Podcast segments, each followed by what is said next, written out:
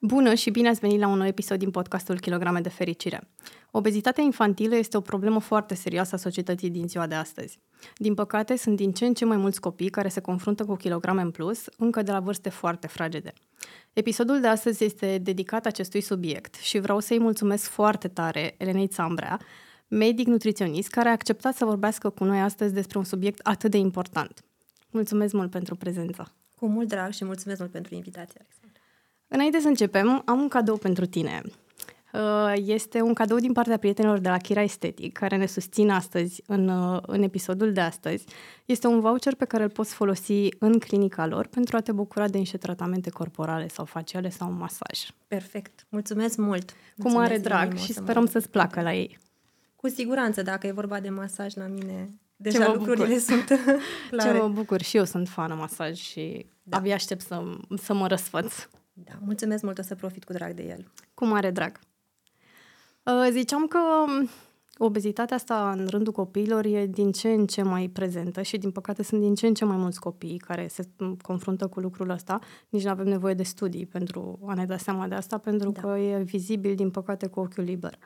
Și obezitatea asta vine la pachet cu probleme medicale, dar și cu un impact emoțional foarte mare, pentru că na, copiii se confruntă cu bullying, se simt mm. izolați, își pierd încrederea în ei.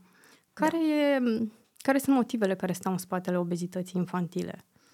Uh, am mai vorbit astăzi despre acest subiect cu, cu cineva și tot dezbătând, mi-am dat seama că în spatele problemei este, știi cum e când găsești o cauză și te gândești că mai este încă una, e de fapt cauza cauzei. Ok. Uh, cele la vedere, cauzele la vedere, îmi vine să spun că sunt cele legate de mediu, care este uh-huh. obezogen în momentul de față în, în țara noastră, la modul că tot ce li se dă de mâncare acestor copii la școală, grădinițe, inclusiv tabere dedicate nutrițional, nu sunt bine echilibrate pentru ei.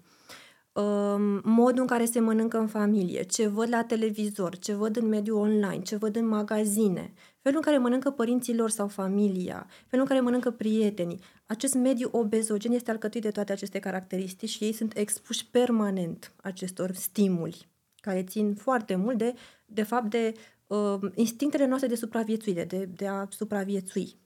Și așa își formează automatisme, își formează obiceiuri. Înțeleg că așa este bine, așa este normal, pentru că așa e peste tot. Există însă o cauză mai din spate care ține de educația părinților mai degrabă decât a copiilor sau a adulților din preajma copiilor.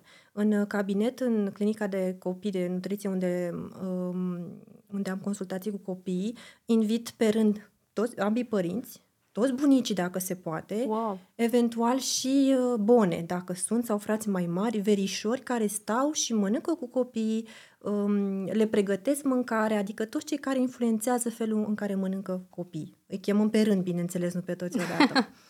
Pentru că Uh, înainte ca uh, ei, copiii, să înțeleagă ce au de făcut și că nu e sănătos sau indiferent ce structură vrem să le livrăm, înainte de treaba asta, trebuie discutat cu părinții și cu adulții oh, da. din... Adică schimbările acolo trebuie să se facă întâi și întâi. Degeaba ține copilul, că poate vorbesc cu un copil foarte motivat, care chiar înțelege și vrea să-și rezolve niște probleme de alimentație.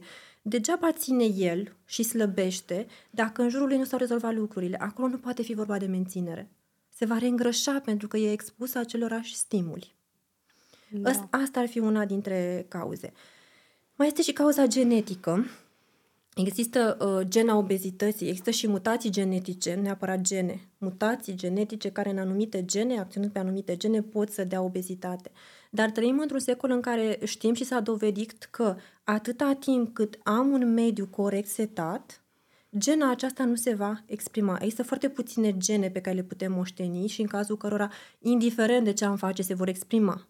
În general, toate genele care ne influențează sănătatea și corpul și mental, dacă le setăm un mediu, dacă setăm un mediu corect de viață, ele nu se vor exprima. Da, voi fi mai expus obezității, mă voi îngrășa mai ușor când nu sunt atent, uh, um, sunt acele persoane care spun eu mănânc cât mănânci și tu, dar mă îngraș mai ușor sau m-am oprit mm-hmm. din mișcare o săptămână și imediat s-a cunoscut sau lucruri de genul ăsta. Dar cu atât mai mult trebuie setat un mediu corect de viață și de, de mișcare.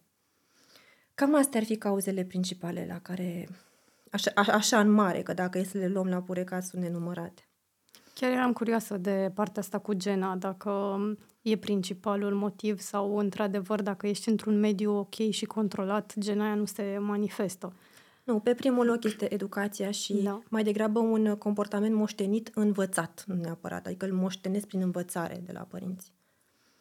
Mă gândesc la riscurile pe care le aduce obezitatea în rândul copiilor, pentru că m- sunt din ce în ce mai mici copiii la care vedem un exces de grăsime și exces da. de grăsime se vede cu ochiul liber și îmi imaginez că într-un organism care încă e în creștere și abia acum se dezvoltă, probabil că riscurile medicale sunt poate chiar mai mari decât da. la adulți, nu? Da, da. Exi- riscurile la care se expun copiii obezi sunt de două tipuri cele de ordinul ăsta fizic, medical și apoi cele mentale și emoționale. Cele de ordin uh, fizic-medical țin foarte mult de ritmul lor de creștere. Nu să crească la potențialul lor maxim genetic de înălțime, poate chiar ne dorim copii mai înalți. Este dorința asta și a copilor și a părinților de a crește înalți. Pentru că în mediul social suntem mai acceptați dacă suntem, dacă creștem. Uh, um, obezitatea are impact pe creșterea sau pe ritmul de creștere al copilor prin mai multe mecanisme. Primul este cel de presiune. Da? Uh-huh. Copiii cresc prin uh, oasele lungi. În capetele oaselor lungi este un uh, țesut uh, special care reacționează foarte bine la hormonul de creștere, care se secretă în corpul nostru până la vârsta pubertății. Cu cât e mai multă presiune pe aceste capete de oase, cu atât aceste cartilaje se închid mai repede. Adică okay. prea devreme, poate, înainte ca uh, copilul să-și fi atins uh, potențialul de, de înălțime. Ăsta este primul lucru. Al doilea este legat de estrogen. Estrogenul este hormonul care ne face pe noi să, fim, să arătăm a femei. Uh, estrogenul este secretat nu doar de ovare în corpul nostru, este secretat și de țesutul de grăsime, inclusiv la copii. Cu cât e mai mult țesut de grăsime în corp, cu atât excretorul acesta preia din, uh, secretorul acesta preia din treaba ovarului. Gândește, gândiți-vă ce înseamnă asta pentru un copil care nici măcar nu a avut ciclu menstrual sau pentru un băiat care nici măcar n-a ajuns la pubertate, să aibă estrogen în corp. Mm. Estrogenul este un hormon care e mai puternic decât hormonul de creștere, adică îi suprimă wow. acțiunea. De asta noi femeile rămânem natural mai scunde decât băieții. Dar același impact poate să le aibă și la băieți, adică ei vor rămâne mai scunzi. Iarăși, la băieți apar caractere feminine sau se întârzie apariția pubertății. Nu apare uh, pilozitatea la timp, le cresc sânii, uh, nu au caracterele masculine necesare la vârsta pubertății, inclusiv cele de comportament masculin sau de, uh, de încredere, le influențează inclusiv starea emoțională. Uh, și apoi ar mai fi riscurile cele obișnuite ale obezității, care țin de faptul că cresc riscuri de boli grave, adică diabet de vreme, nu ca adult, poate chiar ca adolescent sau ca tânăr adult. Um, accidente vasculare cerebrale sub vârsta de 50 de ani, uh, probleme de inimă care pot să apară la persoane pe între 30 și 40 de ani, în cazul copiilor care sunt obezi de foarte mult timp, um, își cresc riscul să devină viitori adulți cu probleme de inimă și de vase din creier foarte devreme în viață. Uh, riscul de cancere, în, specif- în special cele de ordin sanguin la copii, cresc foarte mult din cauza obezității. Deci, uh, cred că aș putea să continuez întreagă cu riscurile la care se expun. Mai vorbeam de riscurile uh, emoționale și de dezvoltare oh, da. mentală, cognitivă. Pe lângă faptul că ei înșiși, datorită grăsimii, nu au încredere în ei, e vorba și de reacția da. socială la, la treaba asta, care pune foarte multă presiune pe un organism care este în dezvoltare din punct de vedere mental și hormonal. E o presiune pe care o simțim și noi ca adulți da. uh, și a societății și a social media, în care vedem uh, multă perfecțiune idealuri. și idealuri, da, da, poate nerealizabile. Și mă gândesc că probabil pentru un copil care se confruntă cu lucrurile astea e poate de 10 ori mai greu decât pentru un adult. Mai ales că au parte și de bullying la școală și uh, în ultima perioadă mi se pare că aspectul fizic e unul din principalele motive de bullying și cred că cei mai expuși sunt copiii pentru că nici nu se pot apăra, apropo de încrederea în ei și de... Da. Uh, există și acest, acest risc, într-adevăr, pentru că uh, gândiți-vă așa, până în adolescență se formează sistemul nostru endocrin, se maturizează la puțin timp după, după adolescență și uh, sistemul endocrin, adică modul în care secretăm hormonii, este strâns legat de felul în care gândesc și mă simt. Da. De fapt, emoțiile noastre iau naștere în creier. La fel ca și secrețiile de hormoni sunt uh, uh, generate și controlate tot de creier. Deci capul controlează totul. Într-un organism care nu este matur din punct de vedere endocrin și emoțional, orice fel de presiune nepotrivită poate să genereze comportamente hormonale și emoționale care mai apoi vor însemna automatisme. Și aici mă refer nu doar la felul în care mă comport, ci și la felul în care se va comporta corpul meu ca adult. De exemplu, există acum foarte multe persoane obeze care vin și ne spun așa am fost de mic. Niciodată n-am fost slab. Ă, aceste persoane au și un istoric foarte vast de diete și de perioade de slăbit și de reîngrășări, la finalul cărora aveau greutate mai mare față de cea cu care începuseră perioada de slăbit. Ăștia sunt oamenii care, ă, în sistemul lor hormonal, s-au dezvoltat în așa fel încât să întrețină grăsimea, să întrețină această greutate corporală și acest, acest țesut de grăsime. Sunt oameni care au hormonii de foame și de sațietate atât de debalansați încât ei nu mai simt sațietatea corect și nu mai știu ce este foamea. Sunt oameni care au automatisme de decizie, ei nu mai fac balanță decizională. E un automatism să mănânc. Nu se mai gândesc dacă e bine. Iar asta începe de foarte de mic atunci când toate aceste mecanisme se formează și mai mult de atât își formează legături între ele. Da, ai în fața ta un om care vine din zona aia și care, care a trecut prin lucrurile astea. Mm, am înțeles. Da. Și de-aia am, eu doresc foarte mult să vorbim deschis, deschis despre ele și să dăm acces părinților și, cum ziceai, oamenilor care sunt în mediul uh, da apropiat copiilor la informații care să-i ajute să gestioneze mai bine astfel de lucruri și să înțeleagă ce impact are asupra unui copil. Uh, care da. e momentul în care ar trebui să se uh, sesizeze părinții? Adică copiii mai trec prin perioade de, uh, nu știu, poate vara când sunt mult mai activi și se joacă uh-huh. mai mult, uh, sunt mai slabi, poate iarna mai pun ceva pe ei. Da. Care e momentul în care părintele ar trebui să se îngrijoreze și să înceapă să facă niște investigații?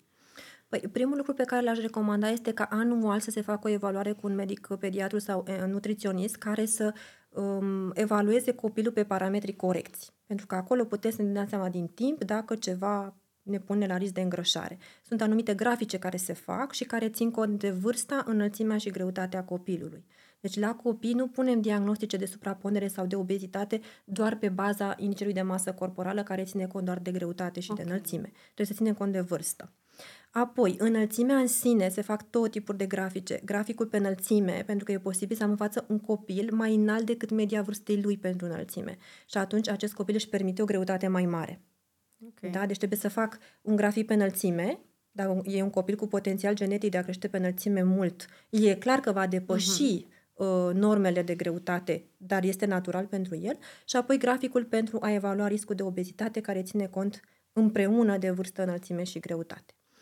Dacă nu fac asta sau, mă rog, majoritatea nu o fac, uh, semnalele de alarmă în cazul părinților sunt faptul că încep să, sau copilul meu are nevoie de hăinuțe din ce în ce mai mari, dar care nu sunt pentru vârsta lui. Adică încep să-i cumpăr haine pentru copii din, din ce în ce mai mari sau pentru cu centimetri mai mari, mai largi, mai din ce, de la da. vârstă din ce în ce mai mare. Și un alt indice este atunci când copiii încep și se ascund. Adică îl văd că nu mănâncă la masă, dar se pufoșește. Îi găsesc ambalaje ascunse în cameră, în ghiozdan și așa mai departe.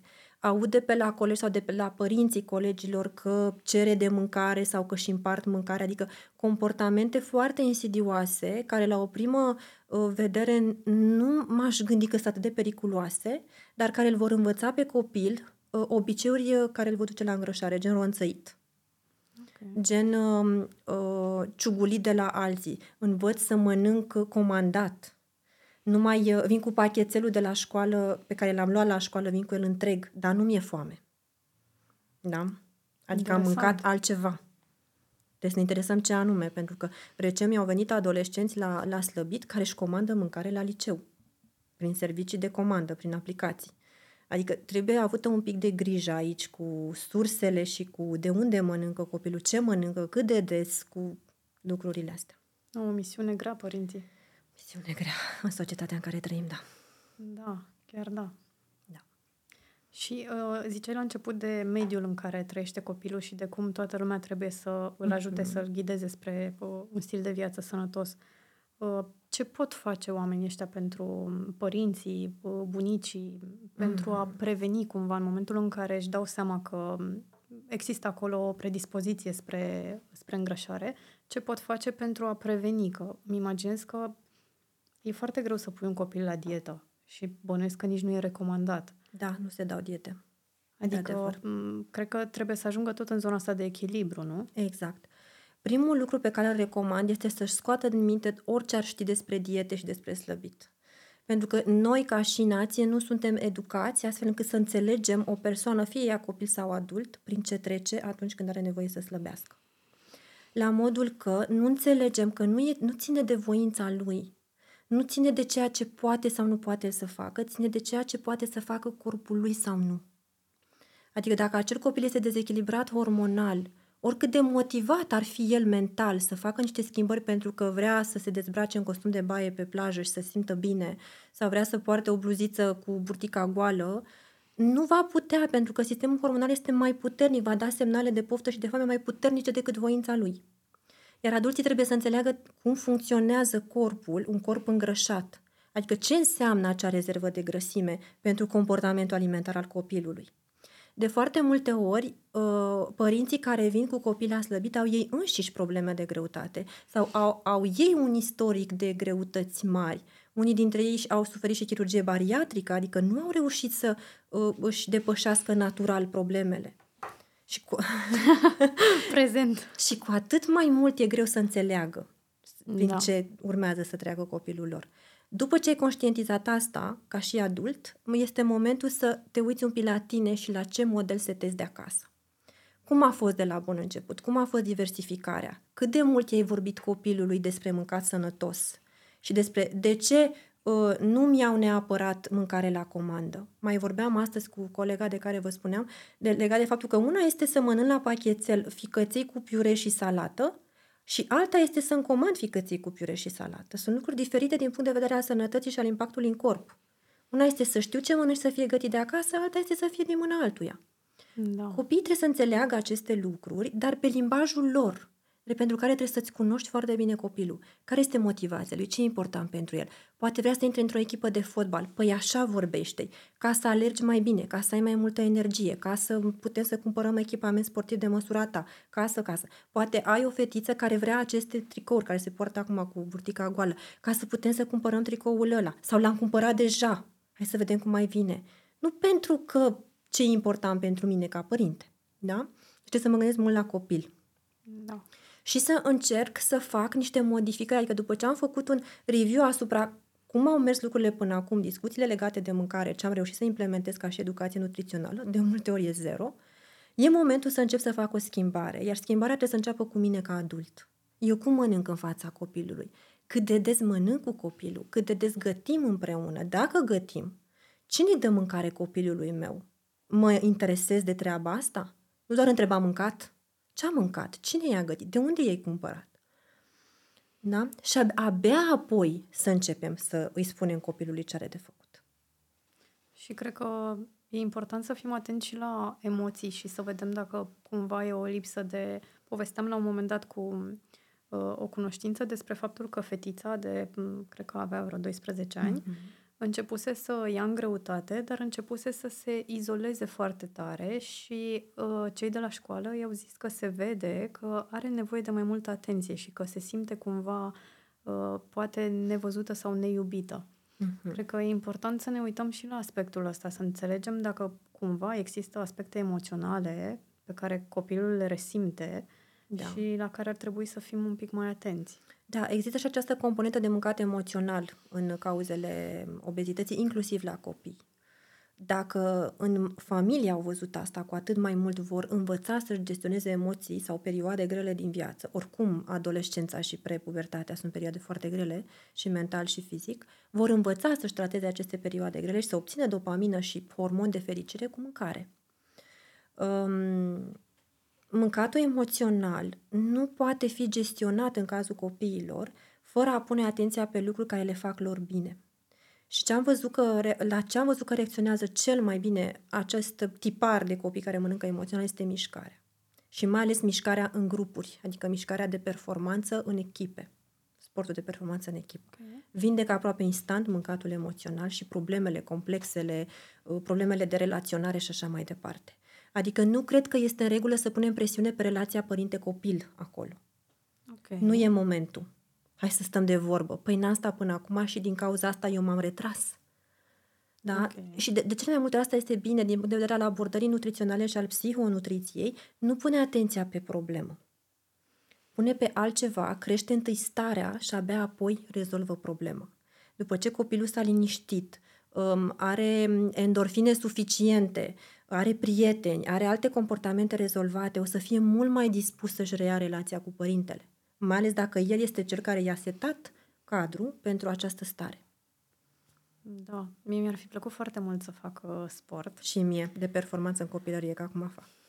Da, mi-ar fi plăcut să fac orice fel de sport în copilărie, pentru că eu am fost uh, tipul de copil cu scutire la ora de sport și nici nu am făcut în, uh, în afara uh, școlii, nu am făcut niciun sport. Mi-ar fi plăcut și chiar cred că m-ar fi ajutat să învăț să-mi gestionez mai bine și timpul, să mă organizez, să prioritizez lucrurile importante pentru mine da. și inclusiv um, poate m-ar fi scutit de mâncatul emoțional. Da, sportul, la orice vârstă, este de fapt dezvoltare personală și ne învață disciplină. În, da. în orice. Cine se ține de un sport uh, face, de fapt, dezvoltare personală. Și am mai văzut un lucru legat de mișcarea asta de, de mici copii. În uh, cealaltă clinică în care lucrez cu adulții, vin adulți care au masă musculară pe scannerul cântarului, vedem și masa musculară, au masă musculară mult peste grăsime, chiar dacă ei sunt obezi. La investigații, acești pacienți au și metabolisme foarte bune, cu capacități de ardere foarte, foarte mari. Și ei n-au mai făcut mișcare de nu știu câți ani, adică nu și-au menținut acel. Clar, wow. s-au îngrășat, da? E, masa musculară construită în perioada de creștere stă cu noi. Și chiar dacă e latentă acolo, învață foarte repede să ardă din nou, adică devine tonică imediat ce o punem la treabă. Versus masa musculară construită după 30 de ani, care odată ce nu mai face mișcare, scade, nu e la fel de tonică și așa mai Asta dacă mai putem să construim. Se poate. Se poate construi și după 30 de ani, dar trebuie menținut efortul ca să rămână acea masă musculară și să-și mențină și tonusul, adică felul în care cere energie. Ok. Da. Povesteam de uh, părinți și de momentul în care trebuie să se alarmeze, poate mm-hmm. nu mhm. alarmare cuvântul potrivit. Um, care sunt, uh, nu știu, dincolo de analizele astea anuale, um, ar trebui să consulte un endocrinolog? Care e momentul în care să ajungă la uh, nutriționist? Sunt uh, niște pași premergători sau pot oricând să apeleze direct la nutriționist și să înceapă uh, un proces de, de slăbire pentru copil? Din scaunul meu de nutriționist vă spun că o vizită la nutriționist pe an ar trebui făcută și am astfel de pacienți adulți care vin doar pentru evaluare. Și ar trebui să învățăm copiii să facem asta de mici. Cum mergem și ne facem analize anuale, anuale așa ar trebui să mă duc și la nutriționist, care să-mi dea lucruri de făcut și să vin la control. Uh-huh. Uh, apropo de altfel de analize, uh, din punct de vedere nutrițional, în afară de analizele de sânge uzuale, recomandăm analizele hormonale. Uh, am început, sincer, să, uh, să vă spun să prescriu și analize care să evalueze riscul de diabet la copii din ce în ce mai mici, la tineri, pentru că am avut o felul de surprize, am descoperit o felul de rezistențe la insulină și așa mai departe la, în, la adolescenți. Uh, și se mai fac două tipuri specifice de analize. Este vorba de analiza de metabolism, în care din aerul inspirat și expirat se măsoară arderea pe calorii din metabolism și procentul de ardere și în funcție de asta intervenim pe planul alimentar sau nu. Uh, și se mai face un al treilea tip de analize care înseamnă uh, analiza de jurnal sau analiza dietetică aprofundată. Mama, împreună cu copilul, trebuie să țină un jurnal timp de o săptămână cu exact ceea ce mănâncă copilul, dacă se poate și cântărit, astfel încât apoi să ne dăm seama cum mănâncă acest copil din punct de vedere caloric, adică câtă energie aduce el singur în corp, în aceste, în aceste calorii, cantitatea asta de energie, cum sunt împărțiți mari nutrienți, adică grăsimile, proteinele și carbohidrații, ce calitate au ele și care e ponderea între ele – și de asemenea vedem și ce vitamine și minerale le lipsesc din aport, din alimentație. Ăsta este unul dintre cele mai, cei mai importanți pași și vă spun sincer, eu nu știu să dau un plan alimentar fără această analiză. O simt că orbecă, îi simt că sunt în întuneric, pentru că se începe cu problema pacientului. Nu începem dintr-o dată cu o dietă. Eu nu știu să dau dietă fără pacient. Am primit în întrebări, dă și mie o dietă să slăbesc 3 kg. Nu știu să-ți dau. Habar n-am, nu te cunosc spune cum mănânci, hai să văd analizele de sânge, ce probleme ai, ce mișcare faci, să-ți calculezi sau să-ți măsori un metabolism și abia apoi să văd dacă ai nevoie de un plan alimentar și de ce fel de plan alimentar. Aceeași discuție este și cu copiii. Deci se fac analize specifice de sânge, analiză de metabolism și analiză de jurnal. Asta cu jurnalul pentru mine a fost uh, un mare challenge de fiecare dată. Mm-hmm. Și pentru că am făcut lucrul ăsta, vreau să vă sfătuiesc că atunci când mergeți la nutriționist, jurnalul ăla să fie sincer.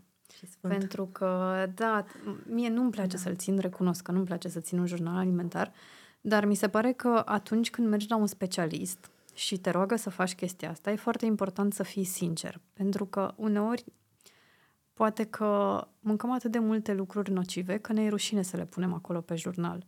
Mm. Dar dacă nu o facem, procesul ăla nu are cum să fie de succes pentru că ne mințim pe noi exact. mai mult decât pe specialistul cu care lucrăm. Exact. Ca să vă dau un exemplu și mai concret. Să zicem că tu mănânci zilnic o ciocolată și nu o notezi în, în ziua, în săptămâna aceea de jurnal, poate chiar nici nu o mănânci. Dar tu, în mod curent, o, o, în mod curent o mănânci. Eu nu o să știu asta despre tine. Da. Nu o să știu că ai o problemă cu dulcele care mă poate duce cu gândul și la niște probleme hormonale, la niște analize pe care pot să ți le dau, la un anumit tip de alimentație cu care te rog să începi astfel încât să controlezi această nevoie de dulce. Deci, de fapt, îmi e un instrument foarte important care, de fapt, te va ajuta pe tine apoi. Um, se ține la început acest jurnal specific pentru analiza dietetică aprofundată, dar ar fi bine să continuăm cu jurnale, nu neapărat ca să le văd eu ca nutriționist. Am observat că are un anumit efect asupra pacienților care țin jurnal. Efectiv, nu știu, chestia asta că își scriu negru pe alb, că sunt sinceri ei cu ei, uneori nu trebuie să le văd eu. Faptul că își fac ei în fiecare zi un auto-coaching, adică da. o monitorizare personală ei cu ei, îi ajută să se îmbunătățească de la o zi la alta și eu mi-am obținut greutatea pe care mi-o doream doar cu jurnal alimentar. Efectiv, făceam mișcare. Mi se părea că mănânc foarte bine, dormeam. Nu s-a întâmplat nimic, nu s-a mișcat cântarul așa cum vroiam eu până când nu am ținut jurnal alimentar. Și vă spun sincer, l-am ținut trei ani fără pauză. În fiecare wow. zi. Da. La început scris, apoi pe aplicații. Mi se pare foarte important pentru că asta înseamnă că în momentul în care cereți un jurnal alimentar, puteți să-l și sfătuiți pe pacient cum să... Da, ar fi bine și, să fi trecut prin experiența și lui, da. mie mi se pare că atunci când treci printr-o experiență, ți-e mult mai ușor să-l ajuți pe cel din fața ta da. decât atunci când nu... Mai ales că și zona asta cu obezitatea, uh, poți să înțelegi doar dacă ai fost pe acolo sau dacă ai avut în preajma ta foarte mm. mulți oameni care s-au confruntat cu treaba asta. Da, sau din experiența cu pacienții. Da, sau din experiența cu pacienții. Da. Îmi imaginez că e foarte greu pentru părinți uh, să conștientizeze și apoi să accepte, pentru că atunci când vorbim despre copii, cum ziceați, ei sunt parte dintr-un mediu și învață mm-hmm. de acolo și cred că e foarte greu pentru părinți să și uh, ia acțiuni și să meargă la medici, pentru că probabil se gândesc că e o greșeală a lor și că au făcut mai mult rău decât bine. Dar cred că e important uh, să putem să trecem peste lucrul ăsta. Eu nu am copii, dar pot să-mi imaginez că de greu a fost pentru părinții mei să uh, vadă suferința prin care am trecut eu uh, uh, în perioada mea de obezitate și știu că le-a fost greu gândindu-se oare ce am fi putut face noi mai bine ca să nu, să nu ajung acolo. Cred oare că unde am greșit. Exact. Și cred că e important ca și părinții să înțeleagă că, ok, au făcut ce au știut ei mai bine, cu informațiile pe care le aveau, dar nu e greșit și nu e absolut nicio rușine să meargă la un specialist care să-i ajute și să-i îndrume pentru a-i crea copilului uh, un da. stil de viață sănătos. Cred că e cu atât mai greu pentru un părinte obez care, oh, da. sau care s-a confruntat cu obezitatea, pentru că își imaginează că experiența copilului va fi aceeași cu a lui. Da. Adică e foarte greu să-ți imaginezi un alt parcurs pentru copilul tău. Ți-l dorești, clar. Ți-l dorești foarte mult. Dar uh, te, te, cred că este efectiv te, te paralizează și de multe ori unii dintre ei nu iau decizia să vină la, la nutriționist. Te paralizează și te lasă fără acțiune și fără replică obezitatea, mai ales când uh, ai un copil care suferă de, de obezitate. Uh, pentru acești părinți, um, am, aș vrea să-i încurajez să vină să vorbească, dacă nu împreună cu copilul, pentru că unii, unii dintre ei se tem că uh, nutriționistul nu va avea reacția corectă față de copil sau că uh, datorită faptului că vin cu copilul la nutriționist înseamnă că transmit un semnal, ai o problemă și trebuie să rezolvăm. Îi rog să vină ei întâi să discute, fără copil, sau să scrie un mail, sau să, să expună problema în așa fel încât să primească un răspuns specific lor și abia apoi să se decidă. Și recomand înainte de prezența la nutriționist cu copilul să aibă o discuție acasă în care să li se explice că nu vor primi o dietă ei vin pregătiți de dietă. Toți. Și nu ne dați dietă azi? Azi? Nu ne-o dați? Nu. Nu o să facem niciodată diete. Da, le dau planuri alimentare. Dar le vom alcătui împreună. Știți cât de tare se relaxează și părinții și copiii când le spun de, de la prima întâlnire o să mănânci și burger, și paste, și pizza, și cartofi prăjiți și înghețată? Cum? Da, da, o să le mănânci pe toate. Păi ce faci? Slăbești și pe urmă? Ce faci cu ele? Da. Asta este ideea, să îi învățăm să mănânce lucrurile care îi îngrașă. Aici voiam să mă duc, pentru că asta e societatea în care trăim și există foarte mult uh, junk food și fast food și face parte din realitatea noastră și treaba asta da. și copiii sunt foarte expuși da. și marketingul este destul de agresiv în zona asta, dar e și componenta asta socială în care uh, ei ies să mănânce împreună, văd la ceilalți uh, alimente de genul ăsta. Uh, trebuie cumva să fie introduse și astea în, da. în viața copilului. Adică da. nu putem ține într-o bulă în care să nu mănânce nimic ce nouă ni se pare nesănătos, inclusiv mm. zona asta de dulciuri cu zahăr, pentru că, din experiența mea, în momentul în care, cum se zice în popor, în momentul în care scapă și pleacă de acasă și va fi expus la da. genul ăsta de alimente, nu va ști să gestioneze, pentru că e un gust pe care nu l-a regăsit până atunci și mm-hmm. probabil îi va plăcea pentru că sunt gustoase. Da. Și atunci mă gândesc că acest echilibru și ai arăta că poți să mănânci și burger, și paste, și pizza, și dulciuri, și tort, și ce da. vrei tu, în cantități uh, normale, cred că asta e uh, drumul potrivit uh, pentru un copil. Adică cel mai potrivit ar fi ca de mic copilul să nu intre în contact cu astfel de gusturi. Fast food-ul abordează gustul umami, care e foarte greu de obținut și care imediat ne face dependenți. Gustul umami generează secreții foarte mari de dopamină în creier, de pentru care e gata calea de dependență, dopamina fiind hormonul dependenței. Când facem ceva care ne place, care ne place, creierul și uh, conexiunile noastre neuronale se hrănesc cu dopamină, înțeleg starea de bine și tot generează acea cale și ne duc către acel stimul. Deci, cu cât introduc mai târziu aceste alimente, cu atât este mai bine pentru copil. Pentru că gândiți-vă ce înseamnă pentru un sistem nervos care încă nu e gata, încă nu e pregătit, atunci își formează conexiuni, să învețe asta, să învețe gustul ăsta. Okay. Aproape că nu va mai dezvăți, nu va nu să-l mai dezveți niciodată. Adică atâta timp cât pot și am controlul să-i dau mâncare sănătoasă și gust natural al mâncării, să-l pun în contact cu gustul adevărat. Pentru că e clar că gustul fast food-ului depășește ca și plăcere gustul salatei sau al cărnii gătite în casă sau al pizzei făcute în casă. E același lucru.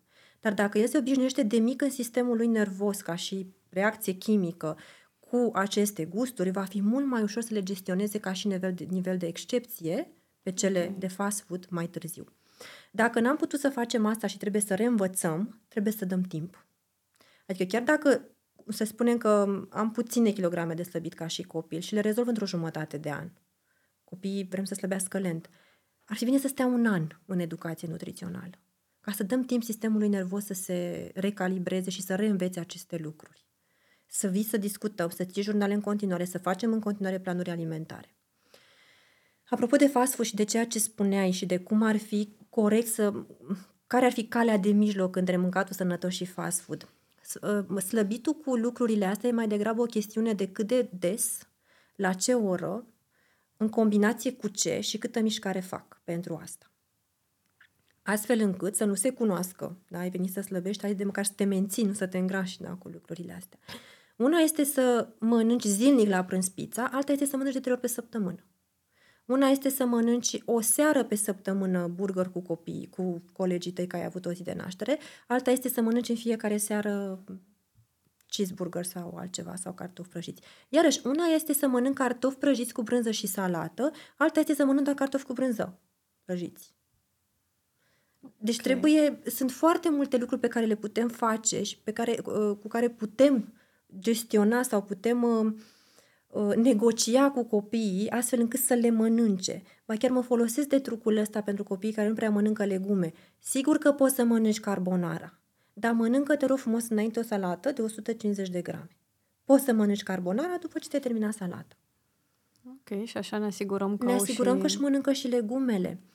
De obicei, copiii care suferă de obezitate au și un dezechilibru în microbiota lor intestinală, adică în felul în care se prezintă bacteriile din intestine, care ar trebui să fie de un anumit fel, astfel încât ei să fie sănătoși și să nu ne expunem riscurilor de boală. Cu cât mănâncă mai puține legume, cu atât aceste bacterii sunt și ele de mai proastă calitate. Pe măsură ce introducem în alimentație legume sub forma asta sau ascunse prin chiftele, prin mâncărici, prin tot felul de piureuri și așa mai departe, cu atât microbiota se îmbogățește și încep ei natural să mănânce. Ok, Adică deci nu nu mai e o trebuie să problemă. fie neapărat uh, crude. Nu, la Pot copii nu fi- trebuie să fie neapărat crude. Ideal crude, dar pentru un copil care nu mănâncă deloc sau spre deloc legume și dintr-o dată mănâncă uh, frigănele de dovlecel cu brânză și ou, este super. Ok. Deci Da. da. putem să apelăm la trucul ăsta de a mânca Da. da. și o salată lângă ceva... Exact. Asta și pentru adulți. La asta mă gândeam acum. Bine, eu în urma operației la stomac mănânc foarte puțin, deci mi-ar fi mai greu să... Dar în, eu încerc să am la fiecare masă legume. Ceva legume, da.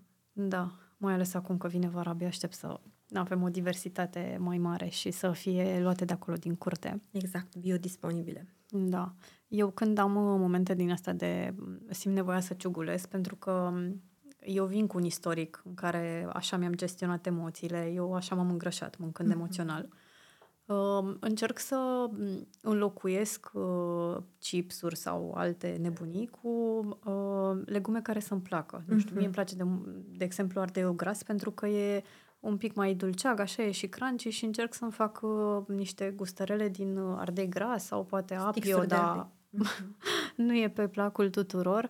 Funcționează chestia asta și cu copiii, să în, în cazul în care deja ai instalat un obicei de ronțăială și așa, funcționează și să îi ducem către zona asta de a ronțăi ceva mai sănătos. Obiceiul de ronțeală nu este bun pe considerentul că poate să întrețină rezistența la, să crească sau să, să dea sau să influențeze modul în care uh, se comportă insulina în corpul nostru, adică poate să dea rezistența la insulină.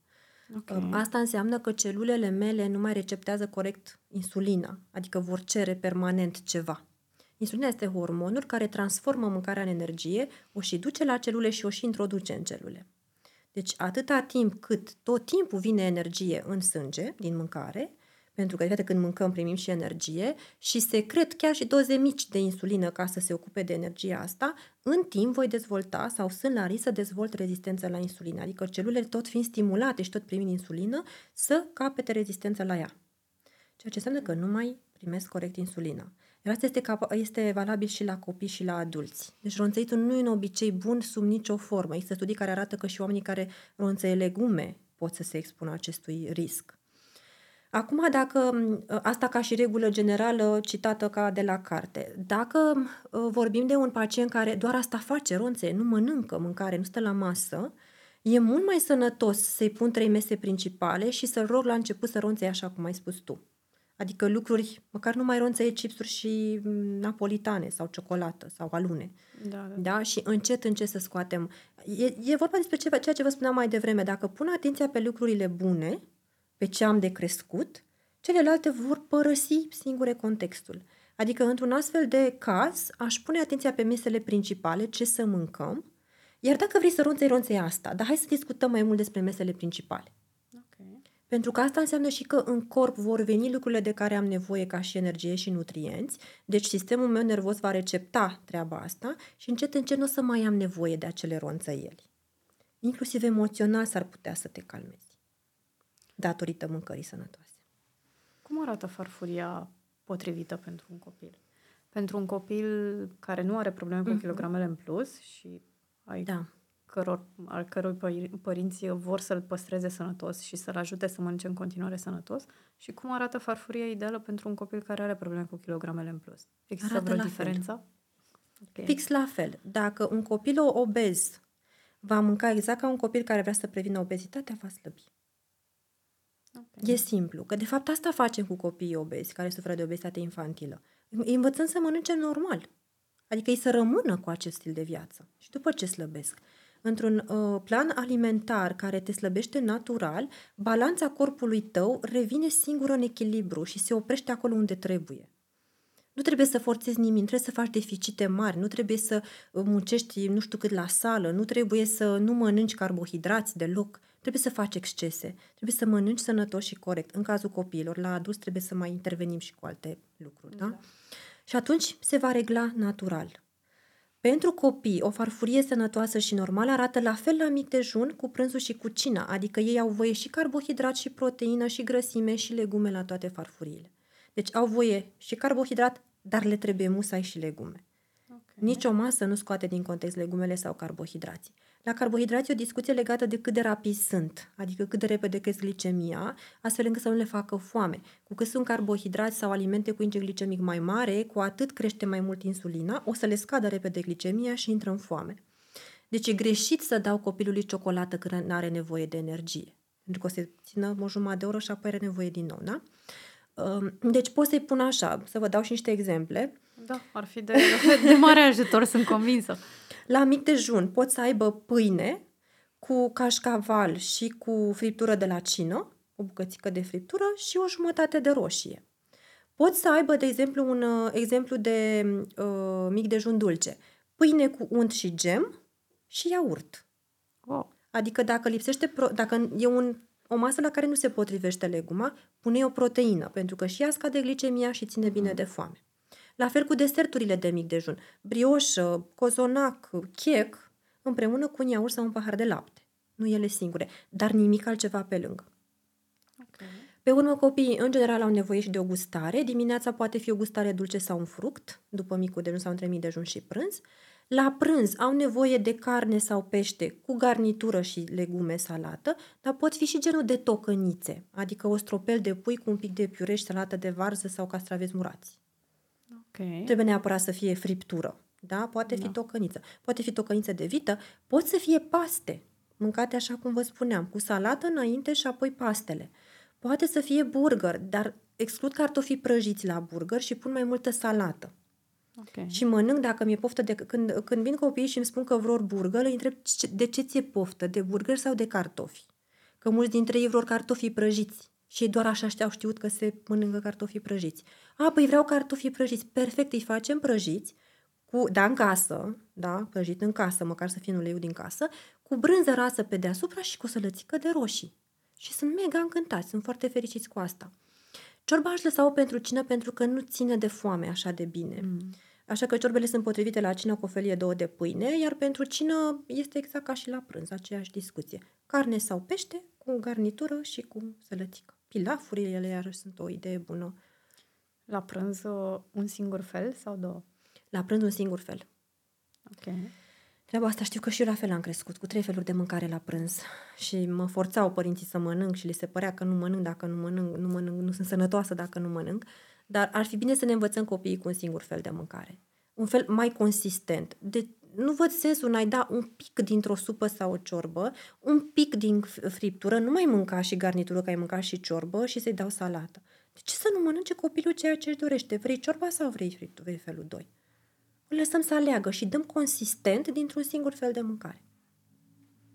Mi se pare foarte importantă și treaba asta cu a nu obliga copilul mm-hmm. să mhm. mănânce pentru că de multe ori am observat că sunt părinți care insistă să mănânce copilul mai mult decât simte el nevoia.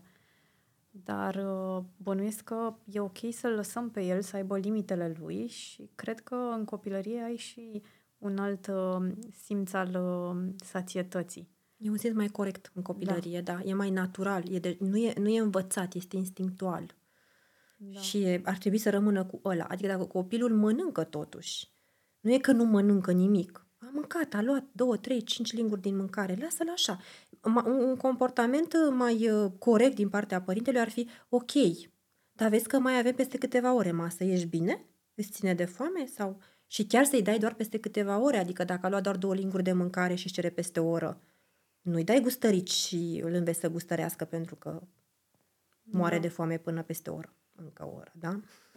Deci să ne temperăm cumva și instinctul ăsta al nostru de a uh, nu-i lăsa pe copii să moară de foame. Pentru că nu, nu moare da. nimeni de foame, da? da. Și atunci mai degrabă să-i învățăm că există o ritmicitate a meselor și cumva dacă îi hrănim corect de la început, așa va cere și corpul lor mâncarea la ora potrivită. Da, și cred că ar trebui să repet, eu nu am copii, dar așa mi imaginez că ar fi ok, să nu mai alergăm după ei cu mâncarea prin casă, hai, mm-hmm. Hai, mai mănâncă un pic, dar sigur nu vrei, sigur nu vrei, pentru că mie cel puțin, în momentul în care cineva îmi spune, deși eu nu mai pot să mănânc, um, insistă să-mi dea ceva să mănânc, uh, e deranjant, dar cumva parcă, parcă nici n-ai vrea să deranjezi, nici n-ai vrea să superi și Uh-huh. Copiii, din dorința de a nu își supăra părinții și din dorința de a fi în continuare pe primul loc pentru ei, probabil că încep și să mănânce așa haotic la cererea lor, ca să zic da. așa. Plus da. că e un mediu foarte nepotrivit ca să mănânci, adică la televizor, alergat prin casă, în parc, da? Ideal ar fi să învățăm pe copii să mănânce la masă cu cuțit, furculiță și șervețel din farfurie. Asta înseamnă că la nivel cerebral toate conexiunile mele se fac potrivit în momentul mâncării. Prima etapă de sațietate începe din momentul în care văd mâncarea. Adică trebuie să, să fiu în contact cu receptorii care țin de cap, să fiu în contact cu mâncarea. Să pot să mă uit la ea, să pot să o miros, să pot să o gust, să pot să îmi dau seama ce aud în timp ce mănânc. Asta pregătește și sistemul nervos și sistemul digestiv pentru celelalte etape corecte de digestie. Versus să mă joc prin casă să alerg, și să alerge cineva după mine cu o lingură de mâncare sau cu niște alune sau cu un pahar de suc sau cu un fruct. Avionul. Și să mai și bage în gură în timp ce eu fac cu totul altceva. Da? Îl da. înveți pe copil să mănânce deconectat de corpul lui. Nu, îl înveți să mănânce inconștient. Nu va mai mânca conștient. Plus că nu simte gustul la fel de bine. În momentul în care copilul învață să mănânce uh, la diversificare, da, și eu îl țin la televizor ca să mănânce, nu se uită la piureu pe care îl dau este ca și cum l-aș priva de conexiunea pe care o poate face între culoarea alimentului și gust. El trebuie să vadă ce îi pregătesc, să vadă că îi storc o portocală sau că eu fac smoothie, pentru că în momentul în care va vedea o portocală, el va ști ce gustare. Da. Deci sunt lucruri la care noi ne mai gândim, le facem și le băgăm copiilor în guriță când sunt adormiți pe jumătate sau la joacă sau altceva. E important să implicăm în pregătirea meselor? Este extrem de important să-i punem în contact cu mâncarea, cu toate simțurile lor. Sunt foarte bune aceste jucării care țin de bucătărie, mai ales pentru fetițe. Foarte educative și foarte, mult, foarte multe se pot învăța jucându-ne la început cu aparatură de jucărie, cu lucruri de genul ăsta și apoi să punem în practică cu lucruri simple în bucătărie. Sunt mult mai tentați să guste. Le, le dispare neofobia, teama de lucruri noi. Pentru că devine da. interesant. A, păi asta am făcut noi, sandwich din... Uh, facem și în cabinet lucruri de genul ăsta, avem jucării și ne jucăm. Îi pun să facă sandwich-uri, sălățele, fripturici, cu jucării, cu lucruri care imită mâncarea și uh, uh, cumva cu cei mici așa fac planurile. Le scriu pe hârtie ce alcătuiesc ei. Wow! Da, și apoi se duc acasă și fac și mănâncă cu părinții împreună. Foarte interesant. Da. Cum ar trebui să arate pachetul de la școală? Da, Acolo nu mai ești în control. Acolo nu mai ești în control, ești în control când îl pui la pachetel. Primul lucru este să-l hotărăști împreună cu copilul, nu-i pui ce crezi tu. Okay. Pentru că ai toate șansele copilul să deschidă pachetelul, să zică asta A. mie nu-mi place, blech, eu nu mănânc. Mm. Și să caute, mai ales dacă mai are și bănuți de buzunar, își va face de mâncare, da? Își va găsi. Um, deci stabilim împreună cu copilul ce vrei să mănânci. Vrei sandwich, vrei un rep sau vrei mâncare gătită să ți să dau și furculiță sau lingură la tine. Pachetelul de la școală trebuie să arate ca și acasă. Un carbohidrat, o proteină, o legumă. Adică, de exemplu, sandwich înseamnă două felii de pâine cu cașcaval și cărniță și dacă poți să pun niște legume în sandwich, de obicei frunze de salată sau pe lângă, este perfect. Repurile înseamnă o lipie, o brânză tartinabilă, o omletă, de exemplu, și o mână de salată verde. Reacționează foarte bine copiii la acest rep. Uh, mâncarea gătită poate să fie piure sau cartof copt cu cărniță sau cu tocăniță și cu salată de varză sau salată de vară, cu de toate în ea. Pot să-și ia la ei inclusiv uh, uh, uh, musaca, care are în ea și carbohidratul și leguma și proteina. Dacă îl mai convins să mai ia și niște legume murate pe lângă, este minunat. Desert? Cam așa. Desert pot să-și ia la ei, sigur, dar dacă își doresc un desert, adică o prăjitură de luat, nu mai pun carbohidratul în porția principală. Adică pun doar tocănița și legumele, uh, carnea și legumele, peștele și legumele, la modul ăsta. Ok. Mi se pare că, da, e foarte important să îi placă copilului și să-l implici în chestia Da. asta, pentru că... Da, da. ai Bine, dat- pe de altă parte, nu trebuie să lăsăm foarte multă decizie la ei. Adică e bine să am lucruri din Da. care să-l pun să-și aleagă, dar acele lucruri au fost setate de mine sau de medicul nutriționist sau de mine împreună cu medicul nutriționist. De cele mai multe ori la masă suntem eu, unul dintre părinți și copilul și împreună hotărâm sau sugerăm sau... De obicei ei, ei propun și eu le spun asta da, din toată inima sau da, dar. Adică Ok. da, facem asta cu următoarea condiție. Um, când, când îl lași pe copil, îți zboară imaginația, el nu se poate transpune în momentul ăla exact și de cele mai multe ori dau niște răspunsuri așa, ca să fie pe plan. Și de, sau le dau la modul să nu greșească. Să nu dau un răspuns greșit, ca la școală. Da. Da? Nu se pot transpune bine în realitate. Și atunci e bine să ai niște uh, lucruri propuse la care copilul să zică da și din care apoi să-și aleagă pe meniu săptămânal. Adică duminica să ne punem la masă și să spui ce vrei mâine, păi mâine și răspoi mâine la școală. Să știu ce gătim sau ce cumpărăm sau ce comandăm. Da. Ai avut în cabinet uh, familii, nu știu, cum ziceai, de părinți supraponderali care au intrat în proces odată cu copiii? Un Da. efort din ăsta de familie? Da, da. Am avut uh, părinți care au început ei întâi, au slăbit ei și abia apoi au venit cu copiii. Sunt puțini, îi număr pe degetele de la o mână, dar au fost.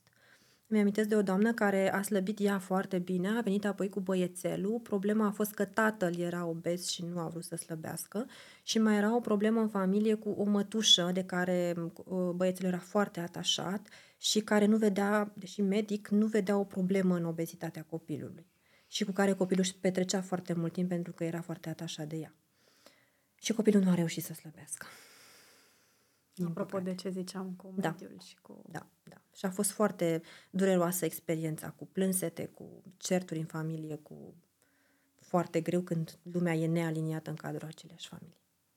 Da, pentru că dacă noi, ca adulți, putem să controlăm ceea ce mâncăm, putem să facem alegeri pentru noi, deși e greu și pentru noi dacă suntem într-un mediu uh, haotic și în care nu se uh, ține cont de un stil de viață sănătos, pentru copii e înzecit mai greu, pentru că ei nu pot face alegeri pentru ei, mănâncă ce le dau părinții, ce le dau... Da.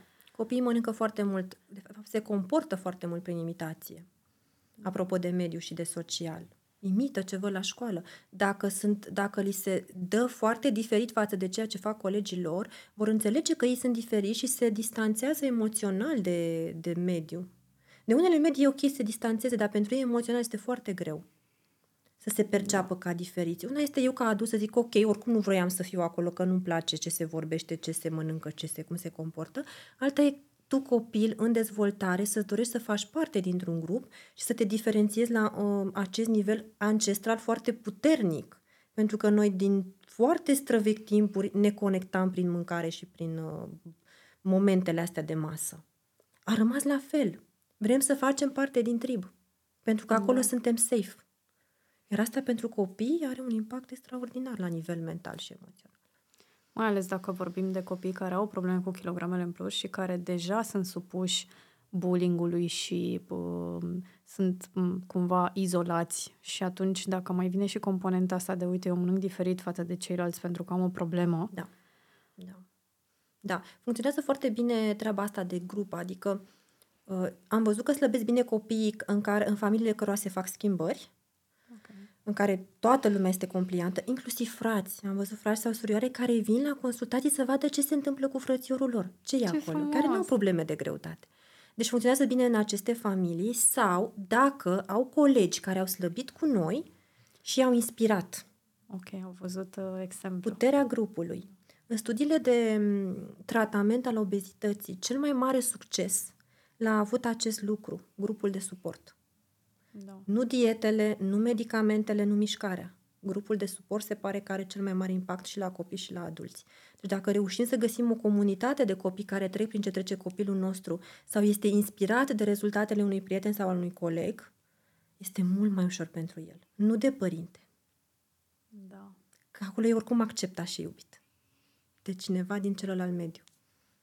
Eu uh, am făcut mult timp uh, terapie de grup, uh, inclusiv la voi la clinică. Mm-hmm. Și încă sunt parte din, uh, din grupul de acolo și da, mi se pare că aduce un mare plus chiar și peste uh, terapia 1 la 1, pentru da. că te simți acolo parte din, uh, dintr-o un grup care are aceleași preocupări ca tine, are aceleași trăiri, are aceleași gânduri și care, unde te simți înțeles și nejudecat. Exact. Eventual mai găsești chiar și soluții.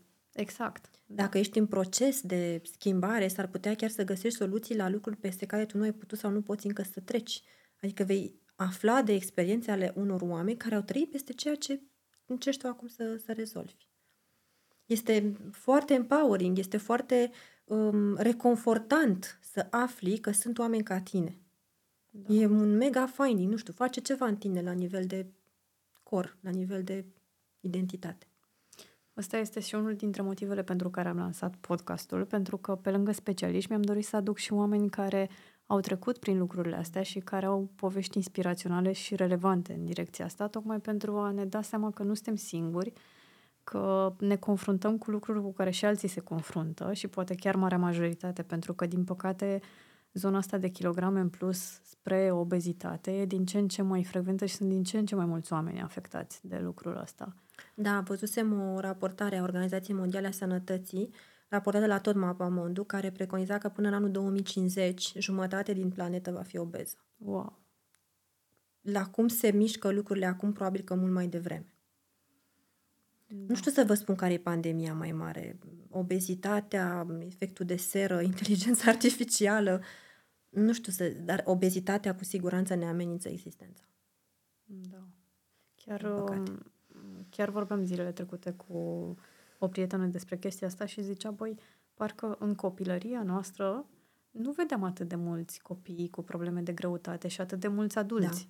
Da. Adică da. nu, nu erau atât de dese problemele astea. Cred că este și uh, a, a crescut foarte mult presiunea socială care da. se face resimțită la vârste din ce în ce mai mici. Ni se cere din ce în ce mai devreme să devenim performanți în tot. Da. Se pune o presiune extraordinară dintr-un sistem neperformant pe vârste din ce în ce mai mici, care nu pot să suporte această presiune. Nu pot, efectiv, nu pot să ducă. E natural ca acești copii să învețe să mănânce emoțional. E cel mai la îndemână. Adică punem presiune dintr-o parte și pe cealaltă parte le aducem în atenție tot felul de mâncăruri, tot felul de procesate, tot felul de... Le aducem la îndemână, le aducem în școli, le aducem în curțile școlilor despre ce vorbim. Sunt acolo. E normal să le mănânce. Asta trebuie să înțeleagă părinții. Că au niște copii obezi nu pentru că acești copii nu sunt în stare să slăbească, ci pentru că există la nivel de uh, social, la nivel comportamental social, o inconștiență asupra în ceea ce privește gestionarea cerințelor și a resurselor pe care le au acești copii. Ce cerem de la ei, cu ce îi ajutăm să ne satisfacă cererile. Am, am uh, în clinică inclusiv uh, copii balerini, fete balerine. Nu mai știu cum să semnalez problemele în cazul ăsta, pentru că într-o școală de balet, nu știu dacă știți, uh, fetele astea toate sunt nu că normoponderale, perfecte. Grăsime sub cât ar trebui, mușchiul, ca și comportament sunt perfecte, ca și comport alimentar, ca tot ce vreți. Devine o problemă pentru că e piciorul prea gros. Sau pentru că nu avem o curbură, nu știu cum, pe un omoplat. Sau pentru că nu ridici mâna așa cum ar trebui, pentru că ai nu știu ce mușchi aici și hai să pierdem mușchi. Wow! Asta este o extremă. Asta este un model de extremă.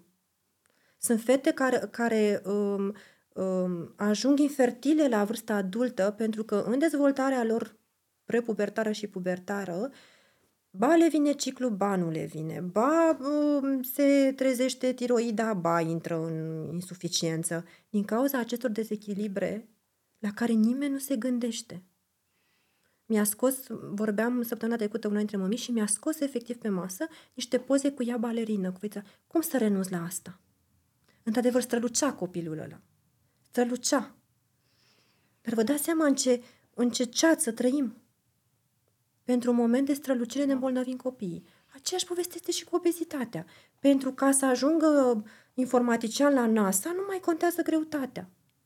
Lasă-l să stea noaptea să învețe și să mănânce. M-am aprins un pic.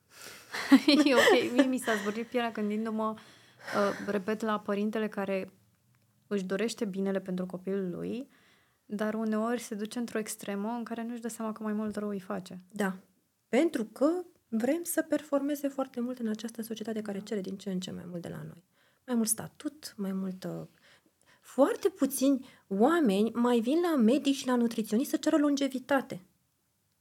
Vreau să mă înveți să mănânc ca să trăiesc mult și sănătos. Și la îndemână. E atât de ușor să investi pe copii să mănânce de, la, de, de foarte devreme pentru longevitatea lor. Putem să construim de pe acum oameni care să depășească 100 de ani. Putem să ne reluăm această speranță de viață. Da, eu cred că dacă pui bazele astea în copilărie, mm-hmm.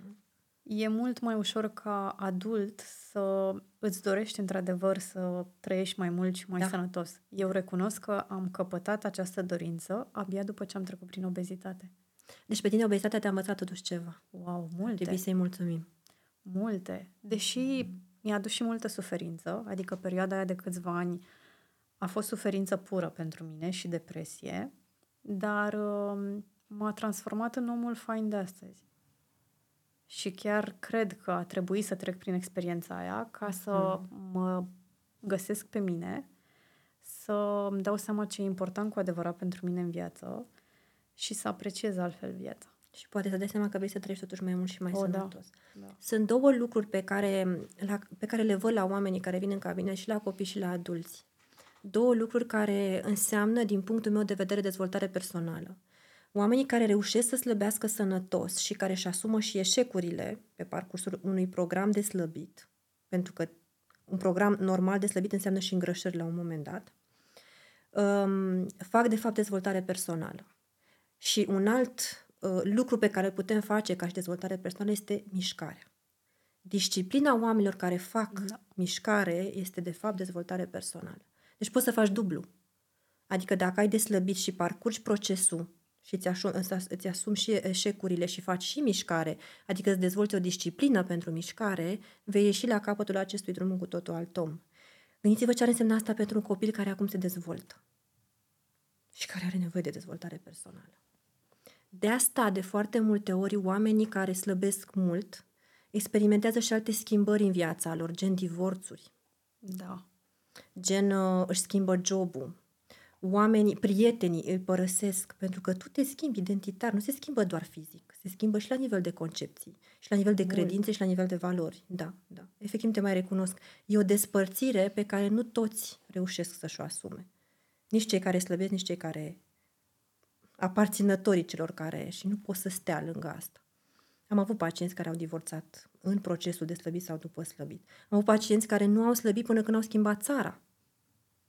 Am avut pacienți care nu au slăbit până n-au schimbat jobul, până n-au schimbat școala, până n-au schimbat grupul de prieteni. Atât de important este mediul și felul în care parcurgem acest proces și ce ne asumăm. Dacă vrem, dacă suntem dispuși să pay the price. Da, eu chiar cred că pentru mine transformarea emoțională și mm-hmm. psihică a fost mult mai mare decât cea fizică. Da. Adică la capătul procesului, care probabil că nu se încheie nici pentru mine niciodată, apropo de eșecuri și m-am îngrășat 5 kg acum și da. percep cu totul altfel uh, lucrul ăsta și îl văd mult mai normal decât înainte și nu mai pun atâta presiune pe mine și nici nu mă duc în extrema aia de hai să văd uh, la ce renunț ca să... Gata, dieta. Da, exact. Um, cred că transformarea asta emoțională și puterea pe care o capeți și încrederea pe care o capeți în tine, deși o perioadă lungă de timp rămâi cu gândul tot acolo și te vezi tot uh, în obezitate și așa, cred că asta valorează mult mai mult decât transformarea aia fizică. Păi fără ea nu se menține transformarea fizică. Dacă nu reușești să te, să te transformi la nivel de, de convingeri, la nivel de cum te vezi pe tine, la nivel de obiceiuri, că de fapt rădăcina obiceiurilor sunt convingerile și valorile, nu te menții. Dacă nu crezi, de exemplu, că meriți să fii normoponderal, nu vei rămâne normoponderal. Da, mi-amintesc că am povestit într-un podcast de curând că atunci când am început terapia, primul lucru pe care l-am zis în terapie a fost că eu credeam că nu meritam să fiu iubită pentru că eram prea grasă. Și wow. mi-a rămas chestia asta în minte așa și toată lumea care o aude zicea, cum, da, ce e asta? Că iubirea nu ține. Da, da, așa cum simți tu înăuntru. Da. Eu cred că este un clișeu. Iubirea nu ține de greutate. E foarte ușor să spui asta și așa ar trebui să fie. Doar că la nivel uh, ancestral și la nivel de hormoni, pentru că și iubirea e de fapt o reacție chimică, suntem mai atrași de oamenii normoponderali, pentru că înseamnă sănătate, fertilitate, da, înseamnă toate lucrurile pentru care specia noastră este programată. Ăsta e adevărul, asta e realitatea. E mai ușor să fiu iubit dacă sunt frumos și normoponderal. Asta este crudul adevăr. De fapt, de aia vrem să ne slăbim copiii și să fie normoponderal și sănătoși. Pentru că vrem să perpetuăm specia, pentru că vrem să le fie bine, să trăiască mult, pentru că vrem să uh, facă și ei la rândul lor copii care să ducă mai departe ceea ce am adus eu în lume. E despre eu. Da. Da, trebuie să înlăturăm un pic, să dăm un pic la o parte acest ego și să ne gândim ce au nevoie oamenii din viața noastră.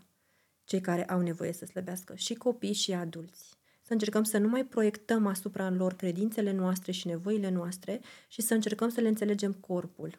Pentru că un corp odată îngrășat se va comporta ca atare și va încerca să rămână acolo. Asta trebuie să înțelegem, că îi sabotează corpul, nu voința lor, nu capacitățile lor de motivare sau ceea ce pot sau nu pot să facă. Mă bucur atât de mult că spui lucrul ăsta și că poate venind din gura unui medic, oamenii chiar o să înțeleagă că așa e, pentru că uh, eu cel puțin am simțit pe pielea mea critica oamenilor care considerau că te îngrași și că ești gras pentru că așa vrei. Eu mm. nu cred că cineva în viața asta vrea să fie gras. Da, nici eu nu cred asta. După aproape 9 ani de nutriție, nu, nu mai cred asta.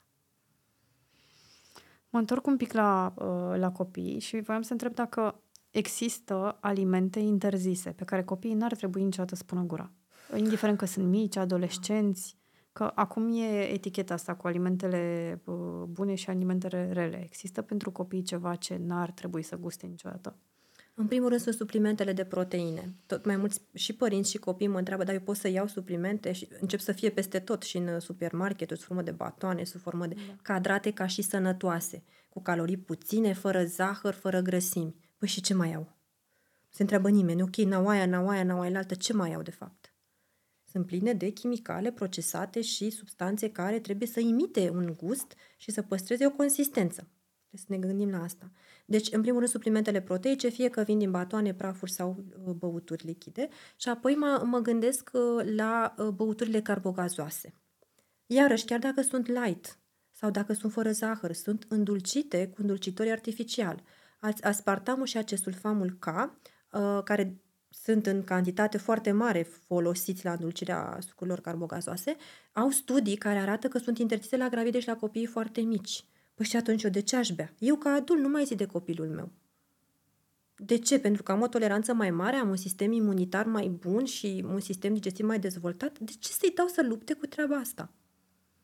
Deci la asta mă gândesc. În rest, ca și interdicție, nu aș pune interdicție la absolut nimic doar că în funcție de ceea ce mănâncă și le place, um, adică trebuie făcută o distinție în momentul în care analizezi acel jurnal de început, cât la sută din alimentația copilului este corectă, cât nu, uh-huh. și cât, care ar trebui să fie proporția. Undeva la un, un sfert cel mult ar trebui să fie de alimentație fast food procesată, de proastă calitate și slabă în nutrienți, iar restul trebuie să asigure necesarul de nutrienți. După ce asigur asta, poți să pun un pic din cealaltă. Ok. Mai e un subiect uh, care mi-a trecut acum prin minte în timp ce ziceai de suplimente, uh, vitamine și tot felul de nebunii. Mm-hmm. Uh, în, stai liniște. În perioada uh, în care copiii învață sau trec prin, nu știu, au examene și așa, mm-hmm. uh, am observat tendința asta de a-i da niște vitamine ca să îl ajuți. Mm-hmm. Îl ajuți sau mai mult rău îi faci, dacă el nu are carențe? Exact. În lipsa carențelor nu recomandăm suplimentarea cu absolut nimic. Încă o dată, copiii sunt în plină dezvoltare digestivă și de absorpție. Când dăm suplimente sintetizate, care sunt foarte ușor de absorbit, adică sunt optimizate ca să fie preluate de sistemul digestiv, practic corpul așa se învață. Se va învăța că nu trebuie să muncească și să desfacă alimente ca să-și ia nutrienții, microelementele, vitaminele și mineralele. Deci dacă nu, nu am o carență dovedită, nu recomand suplimente. Singurul supliment pe care recomandăm uneori chiar și fără analize este vitamina D, care în zeci de ani de studii, în sute de ani de studii s-a demonstrat că nesuplimentată și la copii și la adulți în perioada de uh, vreme rece, adică din septembrie până în aprilie inclusiv, poate să dea carență și să apară probleme legate de astea, la copii probleme legate de uh, creștere și de dezvoltare cognitivă. Deci acolo suplimentăm vitamina D. În rest, nu au nevoie de niciun supliment care să le dea nu știu ce capacități în plus. Să ține mai mult trezi, să mănânce mai mult, să le facem poftă de mâncare eventual, da, cu ele, nu. Hidratarea la copii e la fel de importantă ca la adulți? Chiar mai importantă. Copiii, pentru că au metabolisme mai mari și elimină mai multă apă, sau pierd mai multă apă prin respirație și prin uh, transudație, prin transpirație. Deci la copii trebuie undeva la 30 de mililitri pe kilogram corp. La adulți se acceptă și 20 și 25. La copii 30, chiar și 35, la copii foarte mici 40, pentru că cu cât este uh, pielea mai, cât are o suprafață mai mică, cu atât pierde mai mult. Uh, știu că sună contraintuitiv, dar la copii asta da. se întâmplă. Uh, și plus, datorită creșterii, rinichiul filtrează mai mult, uh, elimină mai multă apă, elimină mai multe toxine și se consumă mai mult. Deci, cu, și încă, încă un lucru la hidratare, cu cât fac mai multă mișcare, cu atât suplimentăm cu apă. La o oră de antrenament fizic intens se mai adaugă la doza lor zilnică recomandată 500 de mililitri. Și aici cred că e ceva intuitiv pentru ei, pentru că am observat cel puțin la nepoțelul meu um, că tinde oricum să bea mult mai multă apă uh-huh. când se joacă, când aleargă, când merge la sport. Adică și acolo cred că um, încă sunt în perioada aia în care ei intuitiv fac niște lucruri sănătoase da, pentru ei. Da. Uh, nu mai știu unde am auzit ceva de genul că dacă vrei să fii sănătos și să-ți, să înveți să gestionezi emoțiile, privește un animal sau un copil. și imită-l, vezi ce face. Ei se mișcă instinctiv foarte mult. Da. Se caută bucuria în orice, caută să se bucure, să se joace, să râdă. Nu stau în medii în care este energie de proastă calitate sau de vibrație joasă. Se conectează cu lucruri autentice, râd autentic, dezvoltă relații autentice. Nu e nimic infestat, nu e nimic învățat, nu e nimic normat de nimeni acolo. E natural. Și ar fi bine să putem să păstrăm asta cât mai mult timp. Doamne ajută! Sau măcar să reînvățăm să facem asta. Da. Și să fim recunoscători pentru că existați voi medici în viața noastră care ne puteți ghida și să ajungem totuși să trăim mai sănătos. Îți și mai mult. foarte mult, Alexandra, dacă spui asta, n-am mai auzit de mult asta. De obicei, sau ce puțin în ultima perioadă, medicii au fost și sunt foarte blamați. Nu, pe, nu nedreptățit neapărat, dar uh, Uh, eu cred și în medicina care poate să prevină, să salveze și față de care oamenii nu se mai adresează așa cum ar trebui. Eu am foarte mare încredere în medicină. Drept dovadă de aia am și apelat la operație. Pentru mine a fost ultima soluție, dar cred că medicina e parte din viața noastră și cred că ar trebui să îi alocăm locul potrivit acolo. Și cred că uneori eu imaginea asupra medicilor este dată și de câteva cazuri foarte mediatizate, pentru că nu așa ne place, să ne uităm da. mai mult la ce se întâmplă rău și cumva uităm să punem la locul potrivit și ce se întâmplă bine. Exact, judecăm uh, tot ansamblul pe baza unui detaliu. Exact. Îți da. mulțumesc din suflet pentru prezență și pentru toate informațiile. Sunt absolut convinsă că nu va fi singurul episod despre obezitatea infantilă, pentru că sunt sigură că sunt mulți părinți care ar vrea să facă lucruri pentru copiilor. Așa că nu cred că va fi ultima dată când ne vedem. Cu mare drag o să revin de fiecare dată, pentru că mi-a plăcut foarte mult discuția. Ce mă bucur! Și mi-a, vă mulțumesc mult pentru spațiu pe care mi l-ați oferit să, să spun lucrurile astea. Mă mulțumesc bucur mult de tot. Mulțumesc și eu. Acesta a fost episodul de astăzi. Dragi părinți, sper să vă fie de ajutor și sper din suflet să ne lăsați în comentarii și alte subiecte cu care vă confruntați și despre care ați vrea să vorbim aici. Și nu uitați să dați un subscribe și share către alți părinți care credeți că ar avea nevoie de informațiile astea. Mulțumesc!